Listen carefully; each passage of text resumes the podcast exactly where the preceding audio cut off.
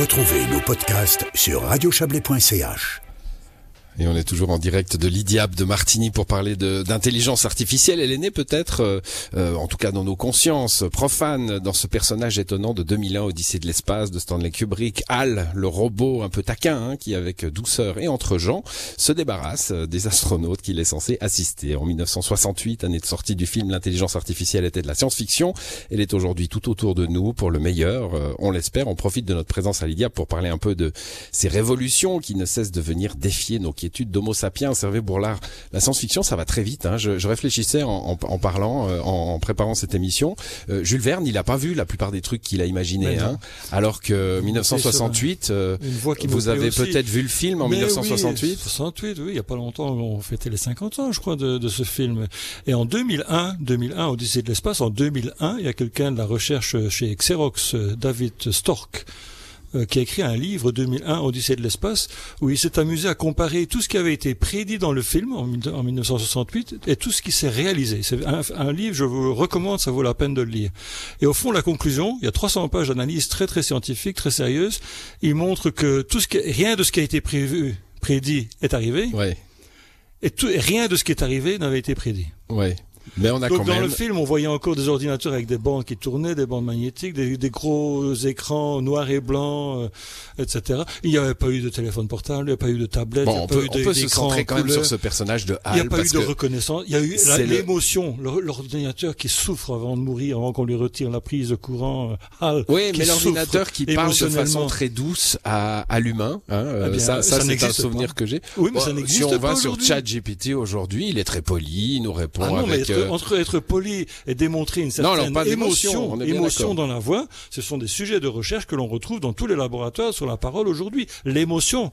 La reconnaissance de la parole émotionnelle et générer de l'émotion dans la voix qui est synthétisée, ce sont des problèmes de, de- qui sont qui restent de, de, de, de recherche d'ac- d'actualité. Le tracking visuel, l'ordinateur HAL qui voit si on le regarde ou pas, ou si on ou si et à un moment donné on murmure, les deux astronautes murmurent quelque chose en je secret. crois que j'aurais pas dû le lancer sur Kubrick. Ah non, euh, murmure, les deux ordinateurs qui murmurent quelque chose. Est-ce qu'on ne Ouais. devrait pas lui enlever sa prise Et Al qui lit sur les lèvres, etc. Tout ça, Ça, on n'y est pas. Ça, on n'y est pas. Bon, alors. ChatGPT, c'est dangereux ou pas Oh, je peux- oui je ou vais- non. Voilà, bah dites. Alors, Non, Loneke, non. le puis je langage. pose la parole à, mon- à ma collègue Loneke. Voilà, Loneke, dites-nous, euh, ChatGPT, vous vous l'utilisez d'abord? Non, pas Non du tout en fait. Non, non. Mais bon, ce qu'il faut dire hein, à, nos derrière. auditrices et nos auditeurs, c'est que c'est Ouais. une nouveauté pour le grand public. C'est vraiment arrivé au début de cette année. Ça fait une dizaine d'années que dans les milieux comme les vôtres, on connaît cette euh, technologie. C'est ça? Oui, donc les modèles qui sont derrière ChatGPT, on les utilise depuis euh, quelques années déjà, c'est vrai. Mais c'est ChatGPT euh, qui est entraîné pour faire des chats avec les êtres humains et c'est pour ça qu'il est tellement euh, stupéfié tout le monde, je pense, parce qu'il est vraiment entraîné pour donner des réponses qui sont comme on, euh, oui, comme on fait nous, les êtres humains. Mhm. C'est c'est c'est dangereux pour nous ou, ou pas? On va parce que euh, bon alors c'est un instrument remarquable, j'imagine, hein, pour euh, euh, pour euh, passer moins de temps sur sa dissertation quand on est étudiant, euh, pour trouver des trucs euh, quand on n'a pas envie de euh, de faire des recherches soi-même, euh, pour les mettre en forme aussi, hein, d'une certaine façon. Euh, mais est-ce que ça nous habitue pas à à, à cette paresse intellectuelle euh, comme d'autres euh, instruments avant avant le chat GPT, j'imagine hein Mhm. Oui, oui. Donc je vois euh, certainement quelques risques, mais il y a aussi quelques opportunités, je pense. Donc euh, oui, c'est toujours comme ça, je pense, avec le, quand on a une technologie euh, nouveau.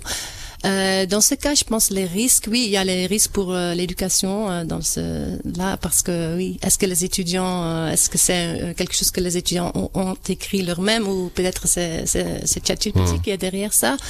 Aussi parce que ChatGPT, il est juste une, euh, un- une mémoire énorme et il avale tout ce qu'il trouve sur l'internet. Vous avez bien, euh, je pense, euh, entendu parler de ça.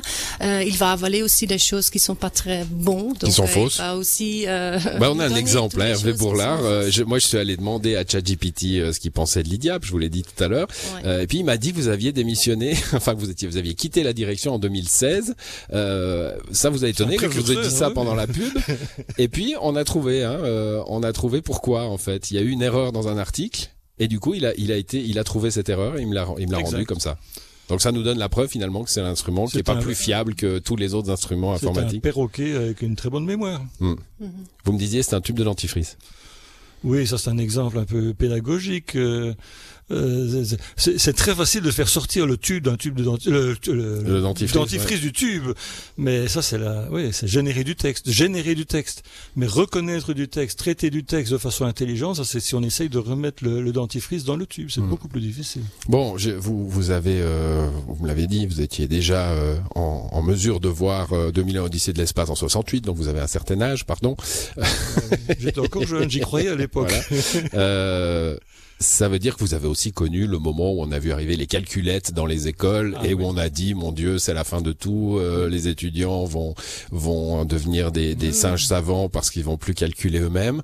Euh, cet instrument on pourra peut-être aussi l'utiliser pour le meilleur, euh, ChatGPT, non?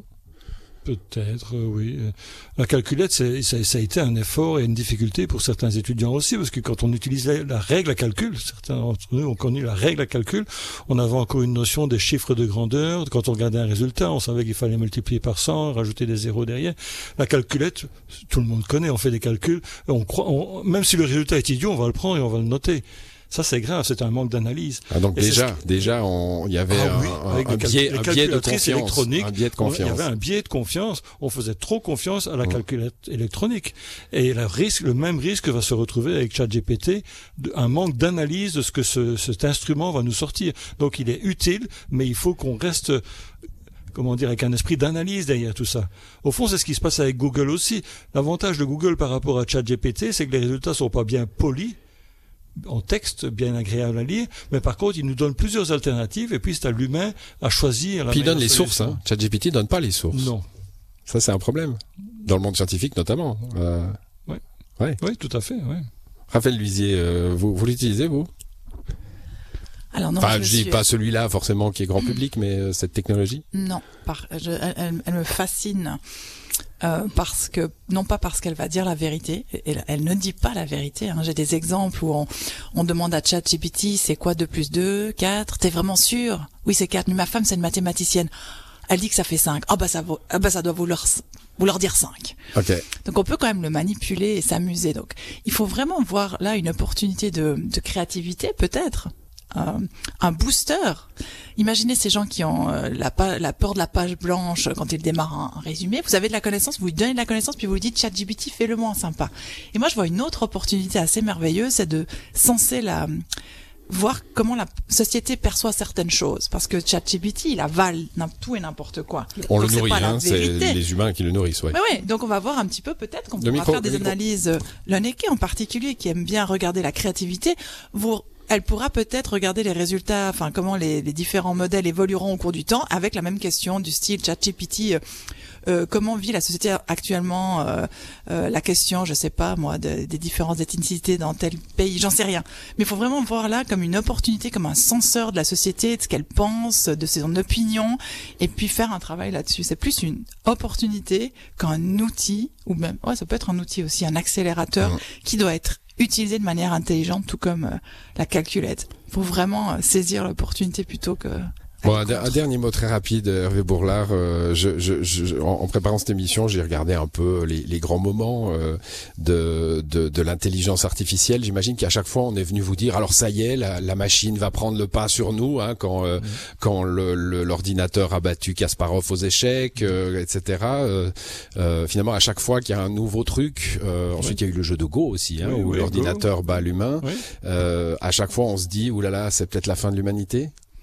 Puis il faut rester tranquille, en Euh, fait. Beaucoup de personnes se le disent. Nous, on reste tout à fait euh, modeste et, calme. et réaliste et calme parce qu'au fond, je n'arrête pas de montrer que pour l'instant, il n'y a aucun système qui a montré le moindre signe d'intelligence. Le Go, les échecs, ce sont, ce sont des, des outils, c'est un processus un peu mathématique et de mémoire. Le, bon, c'est facile en gros, c'est comme du faire du calcul. Mais vraiment montrer un signe d'intelligence, il y a pas le faire fameux une blague, Turing par test. On pourrait pas faire de l'humour.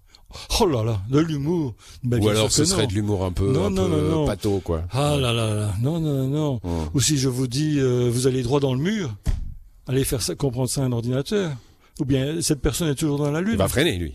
Non, non, oui, oui. euh, non, non. Bon. Et, et l'humour. J'ai une non, non, dernière, il dernière euh, toute petite question, mais je vais la poser à Raphaël. Tiens, euh, euh, j'avais moi aussi un, un biais, un biais cognitif sur la science et les femmes. J'ai deux chercheuses ici. Vous êtes les exceptions qui confirment la règle ou Lydia est très, euh, euh, très gender varié Pas encore. Pas encore. Vous êtes un peu. Ben, on a pour le moment on est, Non. Je pense qu'on est vraiment dans le, le moment où ça change. J'ai l'impression maintenant qu'il y a plus en plus de femmes, mais euh, je pense que juste avant que moi je suis arrivée, il y avait pas beaucoup de femmes. Donc je pense qu'on est vraiment au moment Un où- moment charnière Ouais, euh, ouais, de, changement. Vous, ouais. vous voyez ça arriver aussi, Raphaël? Oui, il faut. Enfin, Il faut. absolument. Là. Oui. Bon, merci à tous les quatre d'avoir participé à cette émission. C'est passé très très vite. Euh, je n'en doutais pas. Euh, Alexandre Luyet, Sciences Valais, euh, Raphaël Luisier, Eloneke van der Place, euh, des deux chercheuses euh, de l'IDIAP, et puis Hervé Bourlard, euh, directeur sortant euh, de cet IDIAP. Vous serez remplacé par Andrea euh, Cavallaro, qui sera euh, bientôt, je crois, là. Il est pas encore là. Ah, il est là, il est arrivé, ça Il y est là. Il est là. Bon, Il vous faites le. possession de mon bureau depuis, depuis hier. Merci en tout cas d'avoir participé à cette émission qui se termine. Excellente soirée, excellent week-end à vous.